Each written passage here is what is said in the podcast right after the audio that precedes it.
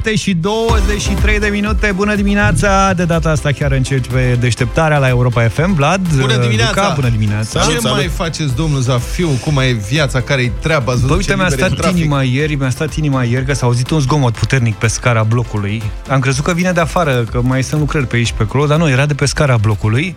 A trimis domnul Dan Tudorache, primarele, a trimis oameni să facă igienizare la noi în loc. Nu cred. Pe cuvânt. Da, și era un domn mascat tot, adică nu era cum au fost trimiși aia de la sectorul 5 cu pliante și nu știu ce. Era mascat ca lumea. Cu... Da, mă rog, cu clor? A rămas un miros de ăla de... Cred că, de fapt, era doar mirosul, nu nimic altceva, cât să nu ieși pe scara blocului, da, să nu poți să ieși din casă. Mamă, ce afaceri se fac în perioada asta, îți dai seama? Cu clor, cu astea, cu achiziții directe, nebunia de pe lume. La primării ce cumpără, hai să facem. O să ai material de Republica Fantastică vreo 2 ani de acum. Hai de capul nostru. După ce vor fi trecut toată țara. Dacă n-ar fi situația atât de tragică, pe cuvânt, știi, adică, știi cum e, dacă n-ar fi de plâns, ar fi de râs. În rest, înțeleg că am dat lovitura, bucureștenii vor fi testați toți de coronavirus, de-astea de nu știu ce. Zaf, îmi pare rău, tu nu ești bucureștean, deci papa. Am buletin, îmi pare tare rău, am buletin. Da, m-am auzit aseară cu buletinul adevărat, buletinul naștrei de București. Să te duci la, da? Da? Să te duci la tine la gala să te testeze, ești vinitură, te testează pe noi, ne verifică dacă ne-am născut, tată, în București, îl testează pe Moise, îl testează că el a declarat public, acum noi suntem mitici. Da, da, da. Și gata, adică el nu mai la la el, cred că nu mai ajunge. Se termină testerele. Se mută. Deci, asta e. Nu știu cum o să se facă treaba asta cu testarea. Înțeleg că din ușă în ușă, așa am văzut o știre, din ușă în ușă. Bună ziua. Băi, eu am crezut că domnul Costache era ceva, adică poate inhalase vreun spirit pe acolo, pe la minister. Domnul Costache, ministrul sănătății. Când a zis că se testează tot București. Toată populația București, evident, am glumit. Nu, se testează toată populația Bucureștiului. Să vezi, acum vinituri. Toată țara o să vină în București să fie testată. Și am zis, domnule, cred că n-a înțeles, poate că ceva în regulă. După care l-am auzit mai pe seară pe domnul secretar de stat, Nelu Tătaru. Pe ăsta l-am auzit și eu. Da. Care a zis, da, domnule, facem. Cum faceți, domnule? Era Prelipecianu. Domnule, nu vă spărați, aveți capacitate cât? 1200. Bine, Prelipecianu nu vorbește așa mișto ca mine. Da, da. Era mai... Da, domnule, fiți atât de amabil, aveți capacitate. Da. Mesajul cam ăsta era. Moșule, ești nebun? Adică ai 1500 capacitate de testare maxim, am zis, pe zi. Hai să zicem 1500. Deci rezultă 5 ani. Cum faci? Păi nu, că am mai luat 15 aparate, a zis domnul Tătaru. Bine, deci în loc de 5 ani o să fie cât 2. Deci nu înțeleg cum. După care, desigur, a început să explice. A zis, păi nu, că mai întâi testăm medicii, toți care ești medic, pac, la testare. După care persoanele în vârstă cu comorbidități și după aia, dacă rămâne timp, deci tu, Zaf, ești la urmă, îmi pare rău, pe tine da, nu te ia. Eu mă gândesc că o să fie un foarte bun referendum ăsta, să știi, pentru că toată lumea o să vrea, când s-a făcut referendum, știi că lumea nu răspundea la ușă. Da. Ba, că era o problemă că n-avea mutație, ba, că nu contează. Da. Dar acum toată lumea vrea să fie testată, să vadă dacă are sau nu are. Deci o să ieșim vreo 6 milioane în București, fără probleme. Inițial nu prea erau teste, din ce știu eu, la noi. Da, și acum cred că sunt prea... Bă, avem, ce facem, șefule, că avem milioane de teste. Da, vin din Coreea de Sud. Ideea în sine, bun, dincolo de miștorile noastre. Ideea nu era. Nu, că sigur. Testarea în masă cât mai mult, da, e foarte bine, foarte important. Dar cred că am fi primul oraș din lume testat integral. Adică nu cred că s-a... Nu, în Coreea de Sud s-a testat foarte mult. Ăla este modelul și acolo o controlată. În filmul nostru sunt în altă... Da, e cu totul altceva. Dar importăm, vin 2 milioane de teste de-astea individuale din Coreea de Sud. Urmează să le testeze. Nu cred că avem specialiști necesari, nu cred că avem capacitatea. Dar e bine să stabilești un obiectiv. Adică știi cum ne stabilim noi aici când mai bem o cafea, bă, eu aș vrea că în următorii 2-3 ani să am 10 milioane de euro. E bine să ai obiectivul ăsta, știi? Că nu-l atingi niciodată, asta nu contează, dar măcar te gândești la asta și îți dai seama că ai o aspirație în viață. În rest, multe comentarii că a ieșit armata pe străzi. Da, dom'le, am văzut și eu asta cu armata. Să precizăm că noi și cu tancuri. Că nu... Sunt cu niște hanviuri, dar eu n-am înțeles o paia. Cu taburi, nici măcar blindate. I-am văzut doar în poze. Da, hanviuri. Ce-i drept? Da. Dar am văzut că sunt ieșiți așa jumate, e câte un militar în fiecare mașină, dar a ieșit jumate pe chepeng. Numai masca se vede. O mitralieră în mână. Eu nu, asta nu pricep. Îți dai seama că ăștia au luat hanviuri toate cu opționale, cu trapă? Da. Adică...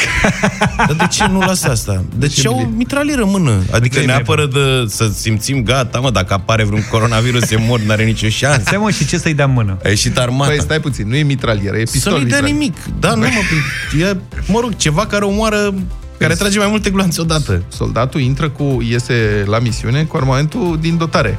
Adevărul că, bă, ai dreptate, n-ar trebui să aibă armă, ar trebui să fie un soldat cu un fâs de la mână. Da, cum ar fi? Să fie, da, un bidon de la, cu un bidonaj de dezinfectant. Și dacă nu stai, te împroști. Sau cu un de la destropești via, știi? Da. Cum se chema ăla, mă, Velmorel? Cum Vermorel. Vermorel, mă, frate. Dar să fie cu Vermorel, mă, hami.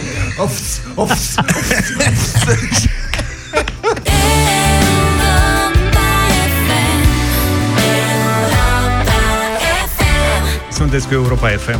Hai și cu ceva pozitiv, că acum și că se trezesc că e amici și se duc la școală în sufragerie. Da. Cum merge treaba? Zi, Luca, stau online, alea. Da, Ștefan are cursuri în fiecare zi de la ora 12. Bine, el e clasa 4-a, e măricel. Radu la clasa 0...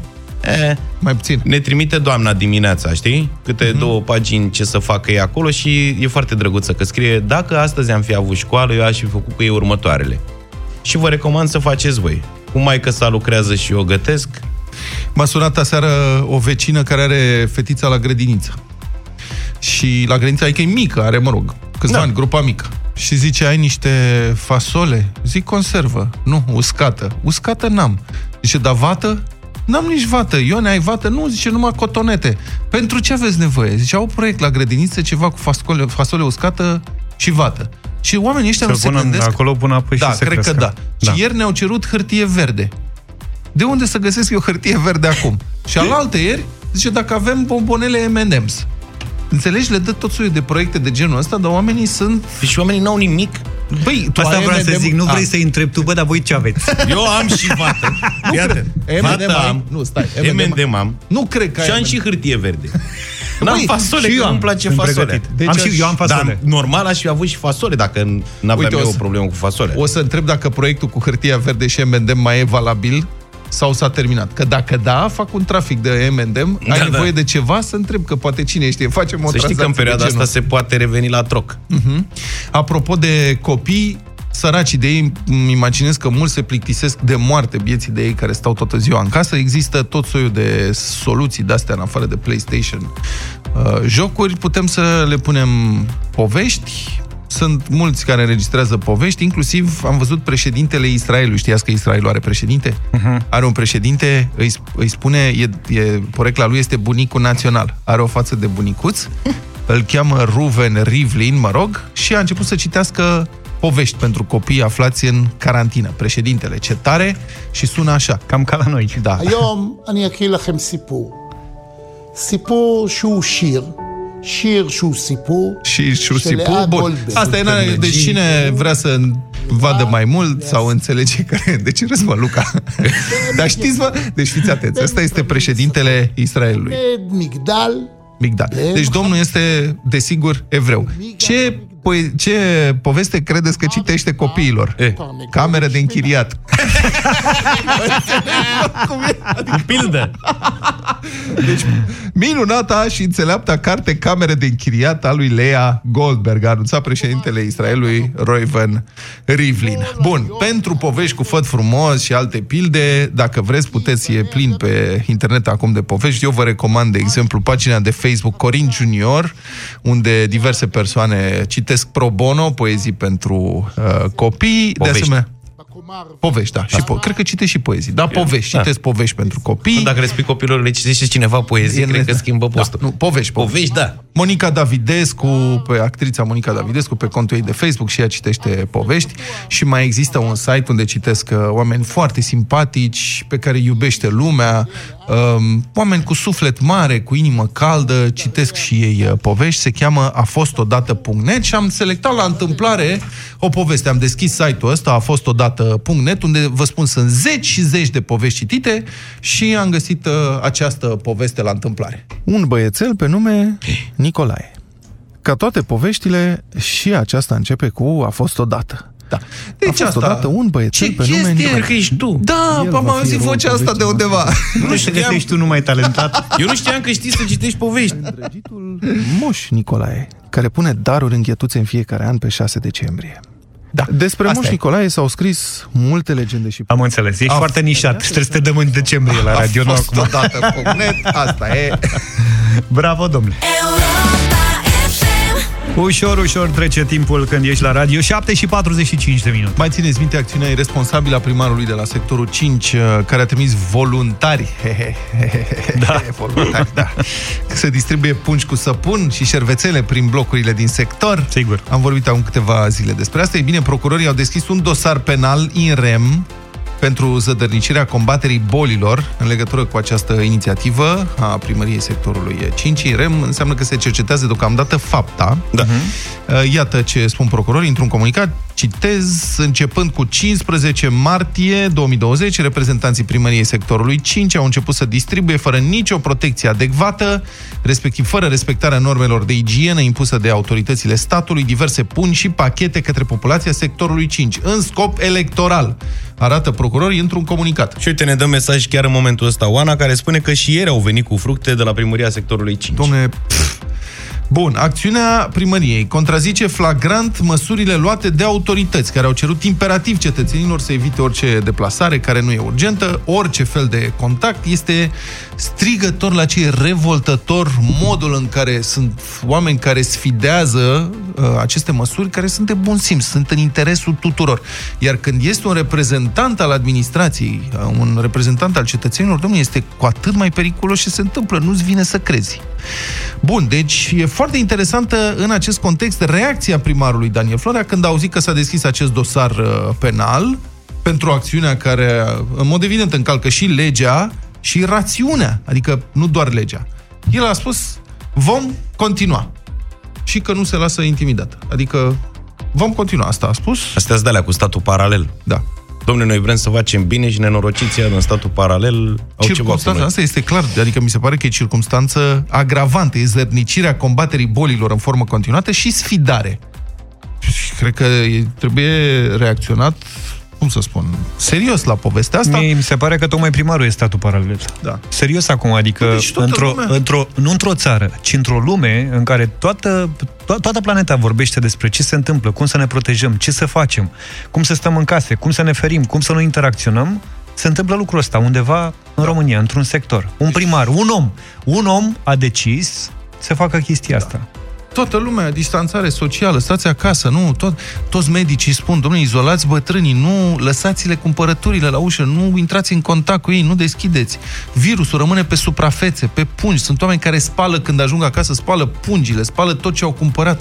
E bine, la primăria sectorului 5, primarul Daniel Florea trimite echipele lui de voluntari pe bune, wink, wink, trimite echipele lui de voluntari prin blocuri. Hai, frate, să le dăm 3 săpunuri la Mărășteni, că în felul ăsta o să țină minte. Uite, bă, primarul m-a ajutat, bă, ne-a dat 3 săpunuri și virusul, probabil. Dar știi că nu o să se oprească, pentru că cineva a făcut un stoc de săpunuri la un moment dat. Da. Cineva a făcut un stoc de mere, cum a venit mesajul de mai dat. A făcut stocul, dar pe bune, adică hai să o lăsăm naibim un pic de campanie electorală în perioada asta. Uite, ne-a mai dat și Mioara un mesaj acum și zice: și dacă nu erai acasă, lăsa la vecin să-ți dea. Da. A lăsat și o felicitare.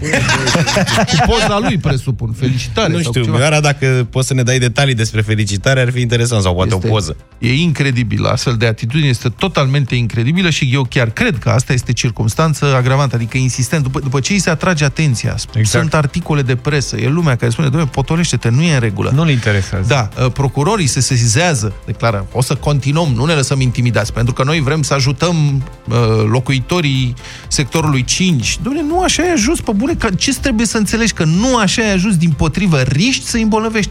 Potolește-te odată. Ce mai zice vocea poporului, Luca? Am primit poze cu felicitarea de la domnul primar Daniel Florea. E cu dânsul pe un jilț așa și cu tricolorul lângă. Doar nu cu mine. la mijloc textul: să avem cu toții un an nou binecuvântat, cu lumină în suflet și gând bun, la mulți ani 2020, semnat primar Daniel Florea. Băi, astea... Și jos mai sunt... Au fost pe stoc. Stai, astea erau pe stoc? Deci au rămas din decembrie? Au rămas de la... Ai, da. Și mai jos sunt două fotografii, una cu o slujbă, cu preoți, și una cu patriarhul, cu papa, împreună ținând două... Deci sunt două poze cu popi, ca să zicem așa. A mai primit cineva aceeași felicitare, a mai primit o poză de la un ascultător. Băi, cât de jos. Dar n-a primit-o cu pachet, a primit-o cu taxe și impozite.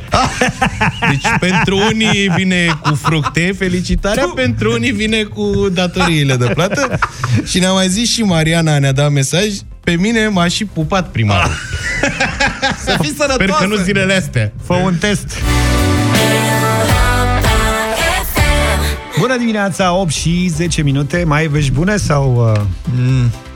Sau așa și așa? Ce să mergem înainte. Vasile Rîmbu, managerul Spitalului Județean Suceava, unde e cel mai mare focar de coronavirus din țară, de COVID-19, de fapt, că așa se cheamă boala, a fost dat afară.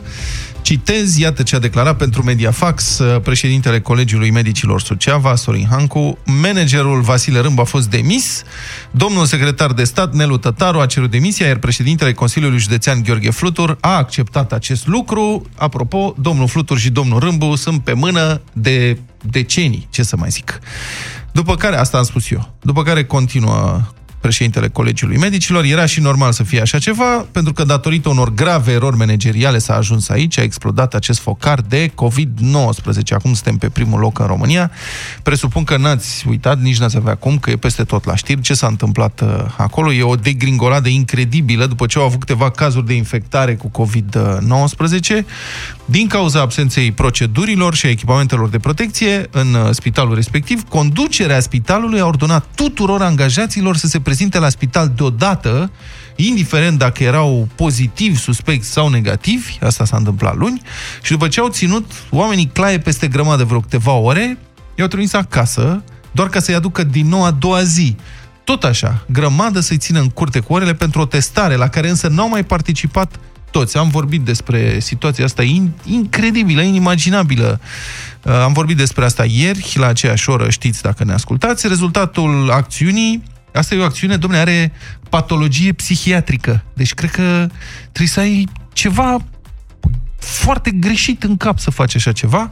În fine, rezultatul acestei acțiuni: 83 de cadre medicale de la spitalul din Suceava sunt infectate cu noul coronavirus. Unitatea medicală e închisă. Un dezastru incredibil, ceva greu de imaginat, imposibil de înțeles. Cum să faci asta? Unde este logica?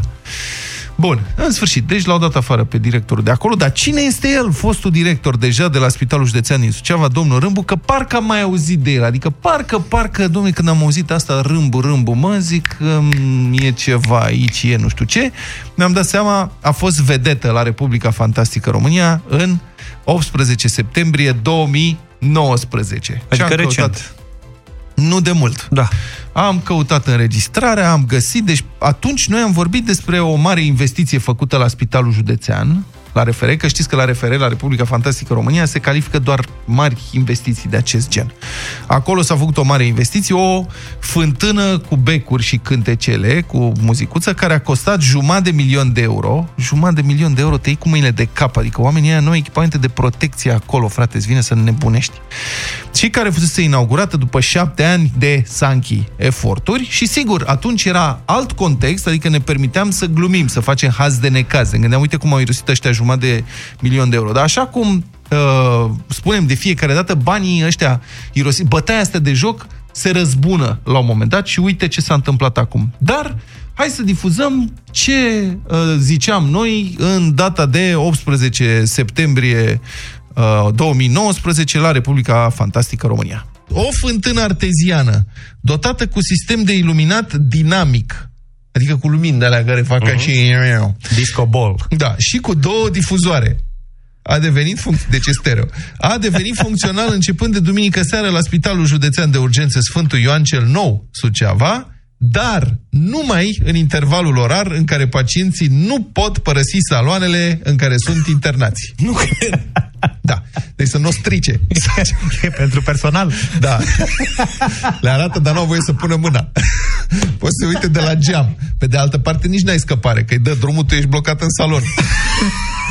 Și ea cântă în față și tu ești în salon și de la distanță ai voie, știi? Suntem ca avocatul diavolului la Spitalul Sfântul Ioan cel Nou. Uită-te, dar nu pune mâna. Exact.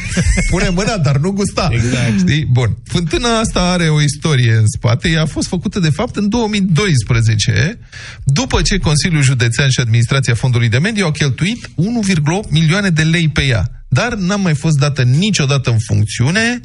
N-a fost prea clar de ce, dar văzând ce s-a întâmplat, de ce a fost nevoie ca să fie dată în funcțiune, putem să ne facem o idee, care va să zică, după 7 ani, în 2019, în vara asta, Spitalul Județean Suceava a încheiat un alt contract în valoare de aproape 60.000 de euro pentru, citez, lucrări de instalare a conductelor, duzelor pompelor, sistemului de iluminat dinamic, lucrări de instalare a automatizărilor. Deci, practic, de 400.000 de euro se făcuse o fântână arteziană cu lumini și muzicuțe, fără apă, lumini și muzicuțe. Ce facem noi aici? Să fie cu lumini, cu nu știu bine, 400.000 de euro. Și la final, păi apă nu e, luminile trebuie să le cumpărați și vă trebuie și muzica mai încolo și să trageți conductele și duzele, puneți și pompele. Și în rest e gata. Da, azi de necaz, încă ne mai permiteam asta. Domnul director Rîmbu a avut atunci, pe vremea respectivă, că a fost întrebat de presă, când a fost inaugurarea, a fost întrebat care-i treaba cu... De ce e nevoie de o fântână arteziană în fața spitalului de 1,5 milion de euro, când totuși...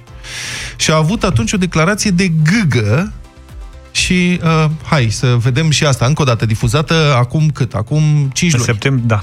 Totuși, dom'le, care este ideea? Adică de ce a vrut Spitalul Județean Constanța așa ceva? De ce... Suceava. Suceava așa ceva. De ce 1,5 milion de euro pentru o țâșnitoare cu lumini și cu 2 boxe? Serios. Să-l ascultăm pe directorul Spitalului Județean din Suceava, domnul Vasile Rîmbu, într-o declarație consemnată de site-ul știrisuceava.ro. Păi fântâna arteziană ce înseamnă? Înseamnă un joc de apă. Apa înseamnă viață. Viața înseamnă satisfacție. Trebuie să intri într-un spațiu în care să... nu numai ăsta să fie estetic, dar să fie și ăsta și dătător de speranță. Când mergem la spital, mergem cu speranța de a ne face bine. Și ieșim de acolo, marea majoritatea noastră bine. Adânc. În afară de cei care nu. Marea majoritate ies bine, nu toți. Dar pentru cei care ies bine, viața înseamnă satisfacție, dar și bucurie. Și apă. Și apă. Dacă ai, vezi apă, deci când te duci la spital, ce vrei să vezi? Apă. Vrei să vezi apă. Adică ăsta e optimismul, domne. Și pofta de viață să vezi că curge apa la spital. Când te duci la un spital în România, întrebarea e, domne, curge apa? Și dacă n-ar curge, ai fi trist. Însă n-ai avea satisfacție. În schimb, dacă curge apa, e satisfacție, e viață, e bucurie, sunt lucruri bune. Când e apă în curte... chiar și cu program, adică doar, trebuie să nimerești exact pe program. Dom'le, vezi că curge apa, te gândești că e treabă și pe salon la chiuvetă. Deci, bă, ăștia sunt, aici e bine. Curge apa, n-au nicio treabă. Vezi apa, vezi viața. Păi nu spunea, domne, anticul înțelept Simplicius din Cilicia, citat de Heraclit Pantarei? Adică totul curge? Nu? Așa se spune. Da, așa spunea. Anticii spuneau, domne, totul curge. Și nu știe oricine în România că dacă nu curge, pică. Bravo. Ce emisiune bună avem. Septembrie 2019, despre directorul de la Spitalul Județean din Suceava, gâgă, că altfel nu putem să spunem. Noi am râs atunci că na, ăsta e programul matinal, adică trebuie să mai și bine dispui lumea, nu poți să fii mereu așa încrutat și tensionat, dar firar să fie cât de repede a venit nota de plată pentru bătaia asta de joc a managementului Spitalului de la Suceava.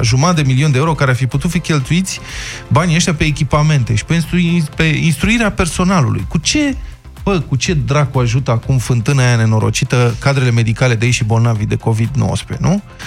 Apa e viață, zicea domnul Rîmbu gâgă. Da, și reascultând acum ce declarație făcea cu 6 luni acest om, mie mi se pare cu atât mai strigător la cer, că am spus-o și ieri, faptul că acei medici, acele cadre medicale, asistenți ce au mai fost acolo, i-au ascultat ordinul și s-au dus... Îi amenință că îi dau afară, mă. Dacă stai de vorbă cu un angajat dintr-un spital, o să vezi, deci, directorii unii dintre directori, da, bă, sunt teroriști, adică viața și de moarte, că adică îi dau afară, mă. Îți riști viața că te amenință un om care face asemenea afirmații și înțeleg că au mai apărut și altele acum de când cu scandalul ăsta, au mai apărut o felul de înregistrări cu acest domn. Apa este când un om de calibru ăsta îți cere să faci ceva, te arunci în fântână că nu cumva să te dea afară?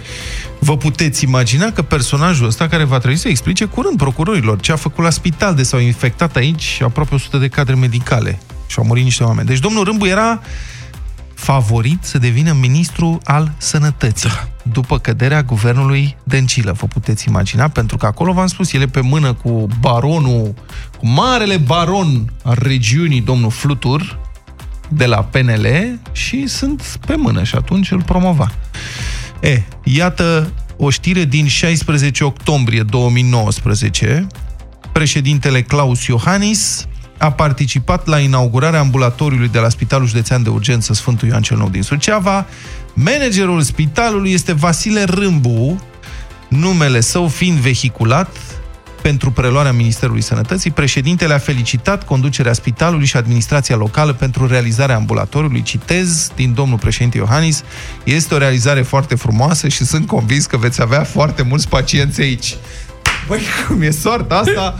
Apa este viață, prieteni, asta e. Deci domnul președinte a avut dreptate, chiar foarte mulți pacienți acolo, aș zice, peste orice așteptări și cum ar veni, practic inevitabil, adică la așa conducere și la așa șperțuială și bătaie de joc, da, inevitabil, foarte mulți pacienți care, ce să vezi, nu au fost salvați de fântâna arteziană cu muzicuță și luminițe din fața spitalului, deși asta este, cred că domnul Rîmbu nici acum nu înțelege. A montat aia ca să fie viață și uite, bă, firara dracu, că nu ajută și moare lumea.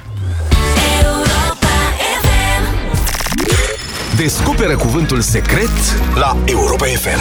Poți câștiga pe loc 1000 de lei. Pe cuvânt. 0372069599 este numărul de telefon unde vă așteptăm pentru cuvântul secret. Da? 0372069599. Am zis bine, Luca? Corect. Cea mai inteligentă provocare din FM se aude doar la Europa FM. Am spus-o de fiecare dată. Hai să ascultăm încă o dată fragmentul cu Alexandra Ungureanu, că până acum n-a găsit nimeni cuvântul ei secret. Cât stăm acasă, am învățat cum se face pâine, dar și ca un profesionist în bucătărie. Ce-o fi? Despre ce e vorba? Care-i cuvântul secret? Așteptăm de la voi. 0372069599. Gigel e în direct cu noi. Bună dimineața! Neața! Gigel? Da, bună dimineața! Ce crezi tu? Direct. Că se mai gătește ziua de azi. Ce cred eu? Haideți să încercăm maiaua. Maiaua? Păi cum era? Cât stăm acasă, am învățat cum se face pâine, dar și ca un profesionist în bucătărie. Da. Da. Nu, dar maiaua, da, nu se face, se crește, că e un organism. Da, dar răspunsul e nu. Da. Nu. Mulțumim tare mult, Gigel. Flori, bună dimineața. Bună, Flori. Bună dimineața. Ce faci, Flori? Bine, Unde ești? Acasă. Zine de acasă, care-i cuvântul secret? Papanaș. Papanaș? Mamă, ce poftă mi-ai făcut. Papanaș. Ai făcut vreodată papanaș, Luca? Nu, și nu vreau să fac. Te rog să faci. E foarte frică de papanaș, de gogoși, pâine. Te rog să faci. Flori, ar putea fi, dar nu e. Asta e tragedia la cuvântul secret. Notăm toate aceste încercări și le punem pe site, pe europa.fm.ro. Găsiți acolo toate încercările voastre greșite. Paul, bună dimineața! Salut, Paul! Bună dimineața! Ultima încercare la tine.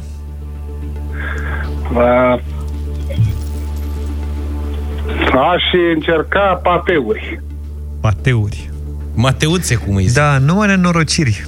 Da. Dar lumea toată lumea se gândește numai la astea care...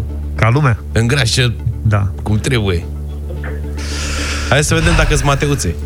Nu sunt mateuțe, Paul, nu sunt mateuțe. Deci nu sunt nici pateuri, nici gogoși, nici papanași. Asta e tragedia, că nu e nimic din tot ce s-a spus în această dimineață. Erau 19 încercări mai devreme, dacă nu mă șor, pe site. S-au făcut 22, așa că intrați acolo și vedeți despre ce este vorba. 8 și 37 de minute, Eduard Maia și Vica Jigulina, în vremuri bune, evident, avem vremuri rele, dar știri bune în vremuri rele. Da, știri bune în vremuri rele, veștile potrivite să mai ridice moralul, să ne dea un pic de speranță. Vorbim despre exemple de solidaritate. Iată, Carrefour România va livra timp de mai multe luni alimentele necesare pentru medici și pacienți în mai multe spitale, a anunțat Ministerul Sănătății. Astfel, Carrefour România va livra deocamdată către spitalele de boli infecțioase din Constanța, Craiova și Timișoara. Cei de la Spitalul Victor Babeș din Timișoara au parte și de sprijin pe plan local. Clubul de fotbal Ripensia Timișoara a început o campanie online de strângere de fonduri. Oamenii au adunat deja 50.000 de lei, bani care vor ajunge la spital. Și tot din lumea sportului, chiar dacă sport extrem, ultramaratonistul Tiberiu Ușeriu sare și el în ajutorul cadrelor medicale din Suceava și Tibi sare, nu glumă. Astfel, Asociația Tășuleasa Social, cu sprijinul lui Tiberiu Ușeriu, va dona 1000 de combinezoane laminate special și 1500 de perechi de mănuși. Toate acestea vor ajunge la personalul de pe ambulanțe, la paramedicii SMURD, precum și la personalul medical de la Spitalul Județean din Suceava. O mână de ajutor pentru spitale vine și de la mănăstirile din Arhiepiscopia Iașilor. Astfel, mănăstirile care au ateliere de croitorie confecționează în această perioadă gratuit lenjerii complete pentru paturi și, pe lângă lenjeriile din bumbac 100%, mănăstirile vor face și saci din pânză pentru hainele persoanelor infectate. Mănăstirile care susțin această inițiativă sunt mănăstirile Copou, Frumoasa, Galata, Miclăușeni, Eșanca, Vorona, Botoșani, de unde era tatăl meu, mă rog, din Vorona, Botoșani, nu de la mănăstire, Agapia, Cozancea și Varatec. Cea mai bună muzică de ieri și de azi, sigur, la Europa FM. 8 și 45 de minute. Să vorbim câteva minute, prieteni, despre efectul coronavirus asupra jurnaliștilor. Biroul Român de Audit Transmedia, adică, mă rog, oamenii care se ocupă cu măsurarea și monitorizarea consumului de conținut în presa scrisă, pe internet, BRAT, așa se cheamă, deci BRAT a făcut un apel pentru sprijinirea presei, a trimis o scrisoare în acest sens la guvern, deci un apel pentru sprijinirea presei în urma prăbușirii tirajelor, a distribuției de presă tipărită. Veniturile din publicitate, estimează BRAT, au scăzut cu 50%, cele din distribuția la chioșcuri cu 90%, și știți, noi toți, într-un fel sau altul, suntem consumatori de presă și așteptăm de la jurnaliști să ne informeze corect și e, evident, crucial în perioada asta teribil de dificilă să primim informații verificate, corecte, doar că redacțiile vor fi foarte curând în imposibilitate să mai lucreze, pentru că nu vom mai avea bani să funcționăm. E foarte dificil. L-am sunat pe președintele BRAT, Dragoș Stanca. Bună dimineața, domnule Stanca! Bună dimineața, bună dimineața și ascultătorilor Europa FM! Vreau să vorbim despre un paradox un pic. Deci a crescut enorm, masiv, consumul de internet în această perioadă, dar dumneavoastră spuneți că, de fapt, redacțiile oneste, corecte, nu beneficiază de această creștere a consumului online. Cum se întâmplă? De ce? Este într-adevăr un paradox și cumva o problemă în tot ecosistemul de publicitate, care acum erupe puțin mai vizibil. Nu e o problemă nouă. Aș vrea să precizez că există demersuri atât pentru zona de radio și TV, precum și pentru zona de print și online.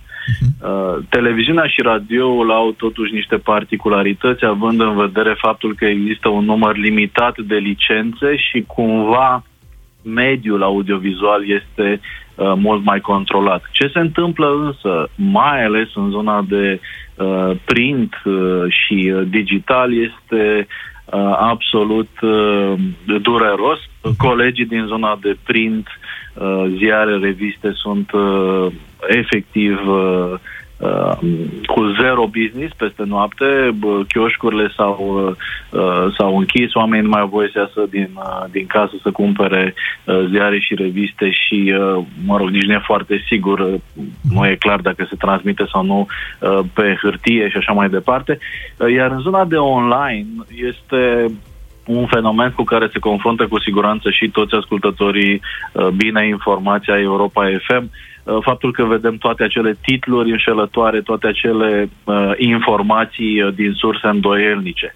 Ei bine, dacă e să facem puțin focus aici, pentru că este o zonă foarte, foarte delicată și importantă, fenomenul care se întâmplă este că, paradoxal, cei care încurajează titlurile înșelătoare, cei care încurajează știrile false, în acest context de piață sunt premiați în dauna celor care încearcă să rămână echilibrați, să informeze corect, să includă într-un singur articol toate informațiile care sunt importante pentru public. Și o să explic foarte pe scurt. Deci, cu alte cuvinte, practic, dacă încerci să fii corect și onest, ești depunctat de modul în care se consumă internetul sau cum se consumă conținut online. Oamenii caută sau dau click mai mult pe fake news-uri. În acest moment, da. De ce?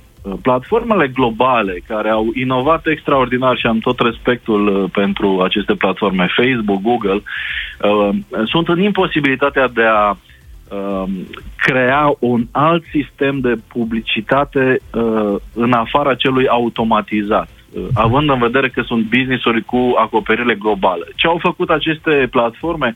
Au inventat un sistem care se numește advertising automatizat, în care, practic, în funcție de numărul de afișări pe care îl generezi, în funcție de numărul de citiri generate, există un preț, ca un fel de bursă, care stabilește un preț mai mare sau mai mic. Ei bine, am ajuns în situația în care, practic, jurnalismul s-a despărțit de o industrie nouă care a apărut, industria de fabricanți de afișări la kilogram, dacă vreți. Sunt site-uri care sunt gândite ca business-uri care să atragă cât mai multă audiență de acest fel și să fie plătite prin sisteme de tipul celui inventat de Google, Google Display Network. Deci, practic, atunci, aceste site-uri, ele nu sunt interesate să difuzeze informație, ci să atragă afișări. Exact. Cât mai multe afișări înseamnă cât mai mulți bani, da? Deci, de la, să spunem, dacă produci 700.000 de afișări, ceea ce pare mult pentru cine ne ascultă, poate poți câștiga între 500 și 700 de euro. Și atunci acești oameni, efectiv, în unele cazuri inventează știri, în alte cazuri folosesc informații oficiale scoțându-le din context și punând titlurile alarmiste, și atunci toată lumea se năpustește și consumă needucată fiind aceste știri. Și ce spunem noi în demersul pe care l-am făcut către Guvernul României, mai ales în aceste timpuri tulburi, este următorul fapt. Trebuie recompensați publisherii responsabili, care informează corect, și nu trebuie încurajați indirect cei care informează incorect. Paradoxul este că cei care informează incorect văd creșteri de venituri din aceste sisteme automatizate, iar publisherii responsabili, nu știu, europafm.ro, sunt penalizați pentru că toate brandurile importante au oprit complet consumul de ce numim publicitate premium, adică publicitatea care este negociată cu aceste site-uri care sunt mai scump de făcut, sunt mai bine structurate, au cod deontologic, au jurnaliști care pun acolo informații verificate și așa mai departe. Însă marile branduri, speriate de ce se întâmplă, de stoparea consumului și așa mai departe, au oprit consumul. Aceste branduri consumă, aceste companii consumă mai mult publicitatea aceasta responsabilă. Și au lăsat loc tuturor celorlalți, dar și chiar și aceste branduri importante continuă să consume în platforme de tip Google și Facebook și au tăiat pur și simplu orice sursă de venit legitim din advertising pe linia aceea mai responsabilă și acum au explodat veniturile în partea cealaltă, cu tot felul de companii mai puțin clare și produse mai puțin verificate. Avem și fake news în zona medicală foarte mult. Văd probabil ascultătorii dumneavoastră foarte des acele articole cu diverse leacuri minune și cu diverse mesaje înșelătoare. Ei bine, toate acestea sunt parte din această problemă pe care trebuie să o adresăm noi ca industrie și ne chinuim să o adresăm, dar în această situație asistăm la acest paradox. Cei care își fac treaba responsabil și echilibrat sunt penalizați, iar cei care nu au niciun fel de responsabilitate și au, sunt niște speculanți ai audiențelor online, văd venituri în creștere. Ceea ce Domnule e Stanca. O disfuncționalitate care, după opinia noastră, trebuie tratată. În acest context, starea de urgență, decretul de instituire a stării de urgență oferă posibilitatea guvernului, prin, diferite mecanisme birocratice, să scoată din priză site-uri care difuzează fake news. Și au existat deja două decizii în acest sens, pentru site-uri realmente mărunte, necunoscute. Una dintre decizii s-a referit la un site întreg, cealaltă decizie la doar câteva articole de pe un site. Cum priviți dumneavoastră, ca președinte BRAT, această posibilitate? E o discuție întreagă dacă ar trebui să-i se dea guvernului această putere sau nu? Ca președinte BRAT și ca om care e trecut de 40 de ani, evident că privesc cu mare îngrijorare posibilitatea de a ajunge în situația în care toate celelalte resorturi fiind inutile, să ajungem la cenzurarea de la nivelul domeniului web a unui anumit site. Sigur că în situații excepționale se cer măsuri excepționale, însă totuși trebuie să rămânem întregi la minte și să ne gândim că nu ne dorim totuși un sistem sau o societate în care un website să poată fi închis peste noapte pur și simplu. Sigur că trebuie să spun că nu sunt în prima linie a celor care îi apără pe acești oameni care, într-adevăr, au apăsat pedala prea tare în a produce aceste afișări și au sărit gardul într-o zonă de irresponsabilitate și nu țip foarte tare, să zic așa, în apărarea lor. Bun. Însă, ca sistem, mi se pare periculos. Okay. Eu cred că există alte mijloace de responsabilizare a zonei de digital, una dintre aceste posibilități fiind a lucra în interiorul industriei împreună cu agențiile de publicitate, cu clienții responsabili și cu toate celelalte organisme pentru a încuraja publishing-ul digital responsabil. Bun, mai avem un minut. Mai avem un minut. Mai am după criterii profesionale. O întrebare. Cum credeți că ar fi cel mai bine ca guvernul să sprijine presa în această perioadă? Și credeți că toate redacțiile sunt egale în privința primirii acestui ajutor? Evident că judecățile de evaluare sunt cele mai complicate. Noi am propus niște filtre cât se poate de ușor de cuantificat și anume redacțiile respective să aibă cel puțin 3 salariați, nu să plătească prin alte forme, să aibă un minus evident de 25% în veniturile legitime pe care le-au avut față, atenție, de aceeași perioadă anului trecut, pentru că ordonanțele guvernului nu țin cont de ceea ce se numește sezonalitate, da? Da. Una e să ai scădere 25% în ianuarie-februarie, alta e să ai o scădere de 25% în martie, să aibă taxele și impozite plătite la zi, deci să fie un bun contribuabil și statul ne așteptăm să-și recompenseze în primul rând bunii contribuabili, pentru că de ei va avea nevoie și după ce această nebunie va trece, și alte criterii de acest gen care sunt indiscutabile. Ce răspuns ați primit? În zona de conținut este mai complicat. Deocamdată nu există un răspuns la acest demers, așteptăm, înțelegem, este o perioadă excepțională și evident sunt multe alte priorități care țin de, viețile oamenilor și nu avem pretenția absurdă să ni se răspundă în 48 de ore, evident. Dragoș Stanca, președintele Biroului Român de Audit Transmedia, mulțumesc foarte mult pentru intervenția în deșteptarea.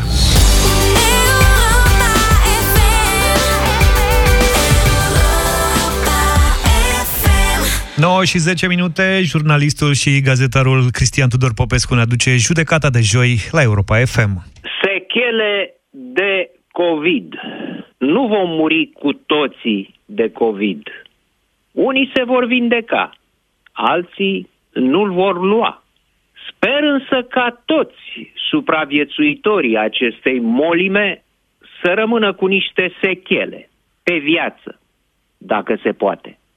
Cum ar fi o cruntă durere de cap când faci rău cuiva pe care nici nu-l cunoști, astfel încât celor tineri să le pese că îi pot ucide pe cei bătrâni nebăgându-i în seamă. Iar bătrânii, chiar dacă nu le mai pasă prea mult de viața lor, să încerce să nu ajungă la terapie intensivă în vreme de epidemie, căci vor ocupa locul unui om care vrea și poate să trăiască. Paralizia mâinilor și picioarelor, în timp ce parchezi pe linia de tramvai, că ai o treabă vis-a-vis, sau încerci să te sui la volan cu niscai alcool în cap, stins cu droguri. O ușoară amețeală, la gândul că, deși de baștină din Ilfov, ești un locuitor al României, al Europei, al pământului. O senzație de greață violentă, înainte de a arunca în iarbă un pet sau un pachet de țigări gol. Stare generală proastă, cauzată de refuzul de a dărui măcar 10 lei pentru copiii și animalele care suferă. Intrarea în cap a idei nebunești, era să zic neromânești, că regulile nu sunt făcute să fie fentate, ele sunt făcute să fie respectate. Amintirea aerului curat, respirat în orașe, mulțumită COVID-ului. Absența părerii de rău că virusul închide bisericile la fel cum închide molurile. Că preoții nu sunt decât niște oameni supuși COVID-ului. Înțelegerea faptului că Dumnezeu are și el o vârstă.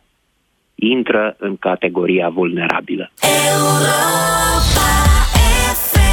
Toți cei cărora situația le permite trebuie să stea acasă zilele acestea. E cel mai important gest de responsabilitate pe care îl putem face. Da, știm că decizia de a nu mai ieși, de a nu mai face tot ce ne plăcea până acum nu este ușoară, dar ea nu vine doar cu limitări. Există și o parte bună în această situație. Rămânând acasă, redescoperim bucuria de a sta împreună cu cei dragi, ne reinventăm sau învățăm pur și simplu să stăm puțin pe loc și să respirăm. Acesta este și mesajul campaniei Lidl, care ne amintește că acasă suntem bine și care te invită acum să îi inspiri și pe alții cu experiențele tale de acasă. Luca, în afară de jocurile de care vorbeam cu vreo 2 zile, ai mai învățat ceva? Învăț să gătesc.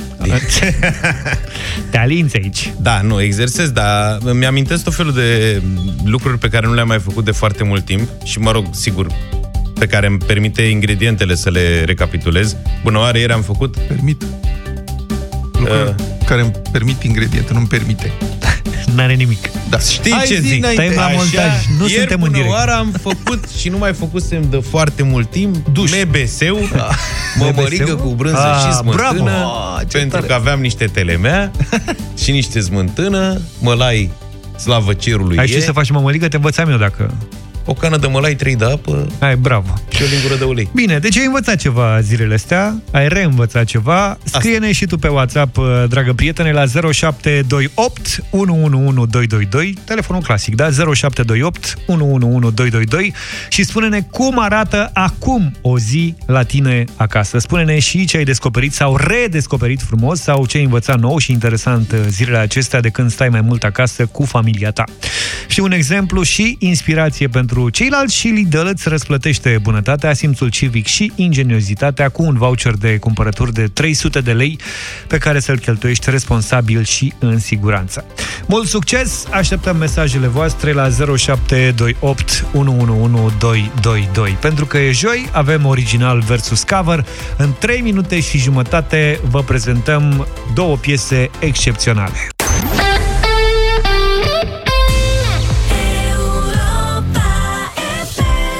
Și 23 de minute. Suntem într-o perioadă când informația are prioritate, așa că mai bine amânăm original versus cover pentru o informație. Mutăm original versus cover pentru săptămâna viitoare. Piesele sunt foarte mișto, putem să votăm data viitoare. Între timp am văzut că Libertatea tocmai a publicat acum câteva minute un material, un interviu cu directorul demisionar al Spitalului de Infecțioase din Brașov, care lansează o serie de avertismente, și l-am sunat pe Cătălin Tolontan să ne explice despre ce este vorba. Mai pendelete, bună dimineața, Cătălin! Bună dimineața! De la începutul epidemiei, foarte mulți medici au discutat și au despre problemele medicale din România, nu doar despre bani, dotări, ci și despre atitudine, proceduri și mari pericole care urmează. Mulți dintre ei însă, și înțelegem, au adoptat confidențialitatea ca poziție publică, n-au vrut ca numele lor să apară. Suntem astăzi în fața unei excepții importante, pentru că e vorba despre un infecționist cu o vechime de 23 de ani, unul dintre cei mai cunoscuți infecționiști din România, care a fost până pe 12 martie, deci până acum 2 săptămâni, șeful, managerul Spitalului de Boli Infecțioase din Brașov, unul dintre foarte puținele spitale din România care face teste COVID, pentru că adusese în ultimii ani un aparat cu care puteai testa și COVID-ul în acest moment. Văzând că a demisionat chiar pe 12 martie, ne-am întrebat de ce și am căutat-o pe doctorul Ramona Ionescu, care este acum la acasă, într-o situație de sănătate complicată, nu are nicio legătură cu COVID-ul, pur și simplu spune că de un an de zile are o problemă medicală. Da. Poate și pe acest fond al unui om care se consideră, cum să spun, atât de epuizat încât nu mai are mare lucru de pierdut, face niște mărturii absolut îngrozitoare pentru ceea ce poate urma. Pentru pacienți, pentru medici, în spitalele noastre. Și ea spune ceva ce nu s-a spus până acum, cu nume și prenume, de la un asemenea nivel al unui medic care avea cea mai importantă poziție în centrul geografic al țării, un fel de străinul cercel al centrului geografic al țării, până la demisia sa. Și ea spune așa, citez: va fi jale, riscul major sunt microbii multidrog rezistenți din secțiile ATI ale spitalelor românești. Adică infecțiile nosocomiale. Nosocomiale, exact. Da. Nu e, ca să spun așa, e ceva ce toți ne așteptam, e ceva de care ne temeam, dar e ceva despre care nicio autoritate medicală n-a avut și n-are curajul încă să vorbească. Toți ne uităm cu spaimă, cu îngrijorare, la ratele mortalității din Italia, care au ajuns la 10%, la Spania, la ce se întâmplă în țări mult mai dezvoltate decât noi, și ne întrebăm când epidemia va crește și va crește, ce se va întâmpla la noi, având în vedere infecții nosocomiale. Și mărturia medicului Ramona Ionescu este prețioasă și extrem de îngrijorătoare.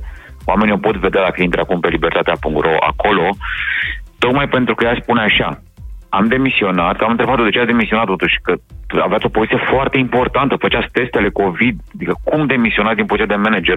Nu e în regulă. V-ați școlit în Olanda, ați făcut doctorate și lucrări, studii științifice cu oameni, cu mari profesori din SUA, puteți pleca acum. Și a zis: uitați, nu vă supărați, înțeleg ce întrebați, dar eu duc lupta asta, să știți, de 17 ani. Acum iese ea la iveală. Eu de 17 ani fac studii despre infecțiile nosocomiale din spitalele din Brașov, în primul rând, și n-am fost ascultată absolut deloc. Și aici vorbește o chestiune foarte importantă. Știm că n-avem timp, știm că suntem la radio, dar e important ca oamenii să audă asta. Spun așa: nu se făceau consultări, nu se făceau ședințe, se făceau convocări. Acolo n-avea loc un dialog la prefectură și, în general, descrie un sistem îngrozitor din toată țara. Ci aveau loc, deci, convocări și se dădeau informări. Adică când tu te pregătești de o asemenea pandemie, nu asculți specialiștii, nu asculți experții, tu, stat român.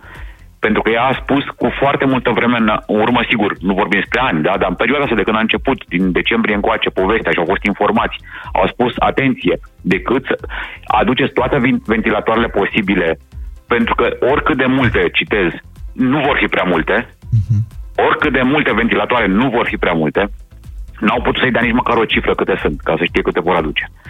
Și haideți să încercăm să facem spitale pe structură ușoară. Pentru că nu de proști, le-a spus ea, chinezii au făcut pe structură ușoară, nu doar pentru că erau depășiți, ci pentru că aveau infecții nosocomiale și ei acolo.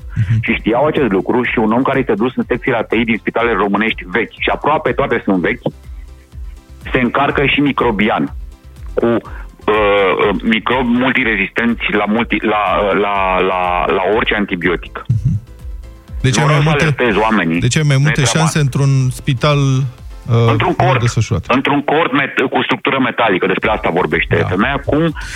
Și dă un exemplu foarte bun de la Cluj, că ea chiar dacă spune că nu se mai implică, că nu mai poate, că este slăită și epuizată, da? Spune, uitați ce au făcut cei de la Cluj, că am întrebat, ok, bun, dar soluții care au rechiziționat practic, au preluat un spital nou, care era un spital de recuperare, un spital privat, și vor să ducă acolo bolnavi de COVID. De ce? Pentru că nu are, nu are o încărcare cu infecții nozocomiale. Deci aia a fost o soluție inteligentă, spune Ramona Ionescu, directorul de misiune al Spitalului de Infecțioase Brașov, ca să o numesc încă o dată. Omul ăsta vorbește cu nume, prenume și asumă și spune, da, știu, o să fiu distrusă după acest interviu, nu doar de Consiliul Județean, că ea e încă medic acolo, chiar dacă a demisionat din funcție de manager, ci și de mediu profesional. Nu se acceptă procedurile la noi, toată lumea m-a urât pentru că am încercat să instaurez proceduri. Eu mi-aduc aminte acum de ceva foarte asemănător, de mărturia medicului Camelia Roiu după colectiv. Și asta mă șochează. Bun, Cătălin Tolontan, mulțumesc foarte mult. Citiți acest material din Libertatea și încă o dată cred că ne e tuturor clar, dar iată, încă o dată, cât de important este să ne protejăm în perioada asta, să menținem distanța, să nu ne contaminăm și să nu-i contaminăm și pe alții. Dacă mai era nevoie de încă o demonstrație, poftim, ați avut-o. Împreună cu Lidl și Europa FM, acasă suntem bine. Toți cei care au trimis mesaje pe WhatsApp acum despre cum arată mai nouă zi la ei în familie au șansa să câștige premiul oferit de Lidl la Europa FM, un voucher de cumpărături în magazinele Lidl. Și stăm de vorbă cu Toader acum. Bună dimineața! Salut! Bună dimineața, România! Bună dimineața, Europa FM! Bună dimineața, Toader! Ne-ai scris că te-ai apucat să muți biblioteca în altă cameră. Da! Ce-ți veni? Ce-ți veni? De plictiseală sau... Nu, am schimbat mobila, am băgat gaze, am introdus gaze și a trebuit să mutăm mobila.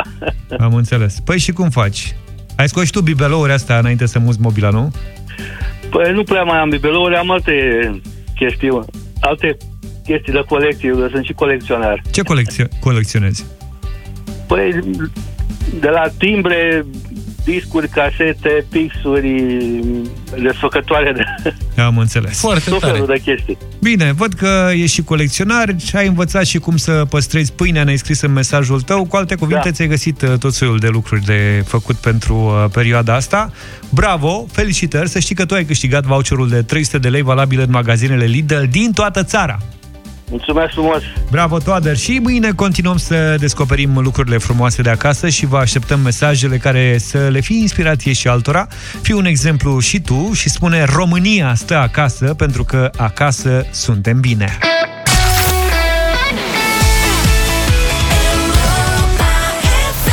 Trei lucruri pe care trebuie să le știi despre ziua de azi. Pe 26 martie 1953, cercetătorul medical american Jonas Salk anunță la Radioul Național că a încheiat cu succes testarea vaccinului său împotriva poliomielitei, boala virală care făcea ravagi în perioada respectivă. An historic victory over a dread disease is dramatically unfolded at the University of Michigan. Here scientists usher in a new medical age with the monumental report. Cu un an înainte de pildă, epidemia de poliomielită îmbolnăvise 58.000 de persoane doar în Statele Unite, unde omorâse 3.000 de oameni și provocase handicapuri grave și ireversibile altor 35.000. Era o panică teribilă. Poliomielita afectează în primul rând copiii, de aceea mai este cunoscută și drept paralizie infantilă. Virusul polio se transmite ușor și de aceea epidemiile de poliomielită erau destul de comune la începutul secolului 20. Inclusiv viitorul președinte american Roosevelt, Franklin Delano Roosevelt, s-a îmbolnăvit de polio când avea 39 de ani și a rămas parțial paralizat. Jonas Salk a fost atât de sigur de eficacitatea vaccinului său încât l-a testat prima dată pe el însuși și pe familia lui. A fost nevoie apoi de alți 2 ani pentru a fi trecute toate procedurile legale și medicale pentru autorizarea vaccinului antipolio. Vaccinarea a dus la eradicarea de facto a bolii practic peste tot în lume și a salvat de atunci milioane de copii de această boală cumplită. Și mi se pare semnificativă această rememorare azi, când suntem, noi așa, într-o neagră deznădejde din cauza pandemiei de coronavirus. Să știți că vom trece și peste asta cu responsabilitatea noastră și cu ajutorul oamenilor de știință. 26 martie 1937 se năștea cel mai mare comentator sportiv pe care l-a avut România, Cristian Țopescu. De vocea lui se leagă performanțele legendelor Ilie Năstase, Nadia Comăneci, Ivan Patsaichin și Gică Hagi. Cristian Țopescu a comentat finala Cupei Davis din 1972 dintre România și Statele Unite și tot el a anunțat prima notă de 10 din istoria gimnasticii. Excelent! Excelent!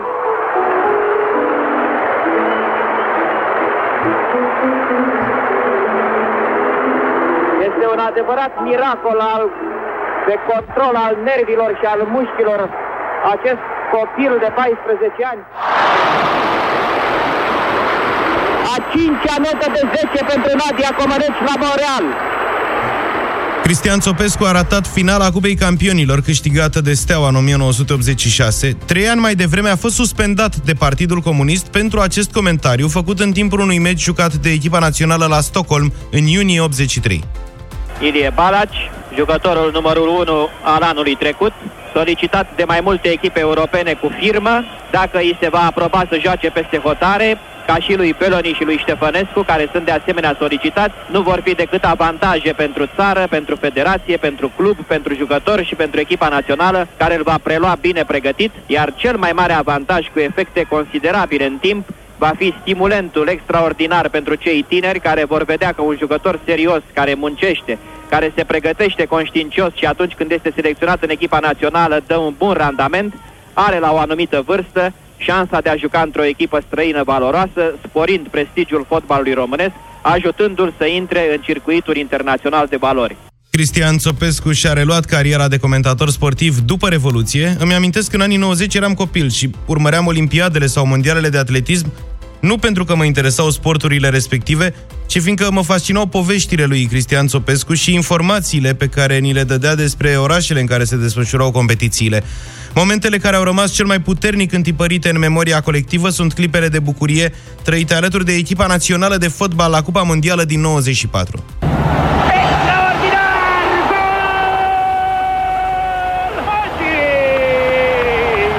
Minge câștigată de Ilie Dumitrescu, posibilitate de contraatac. Seime și în fața lui Ilie Dumitrescu, un singur apărător argentinian a apărut și al doilea.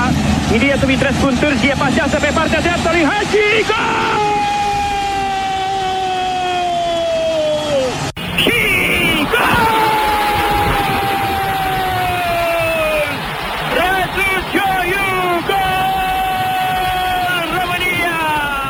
Cristian Țopescu ne-a părăsit în urmă cu 2 ani, astăzi ar fi împlinit 83. Televiziunea română ne-a pregătit o surpriză. Sâmbătă de la ora 12 va difuza înregistrarea meciului România-URSS de la Copa del Mondo din 1990 în comentariul lui Cristian Țopescu.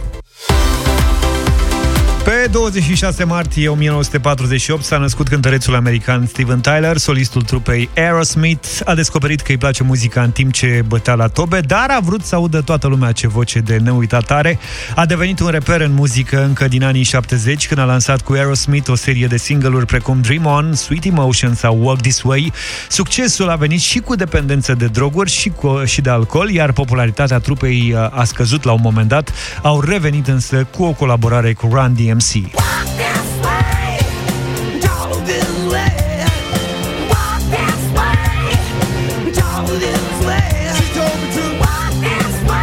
A urmat o serie de albume care au primit mai multe discuri de platină și 13 piese care au intrat în top 40.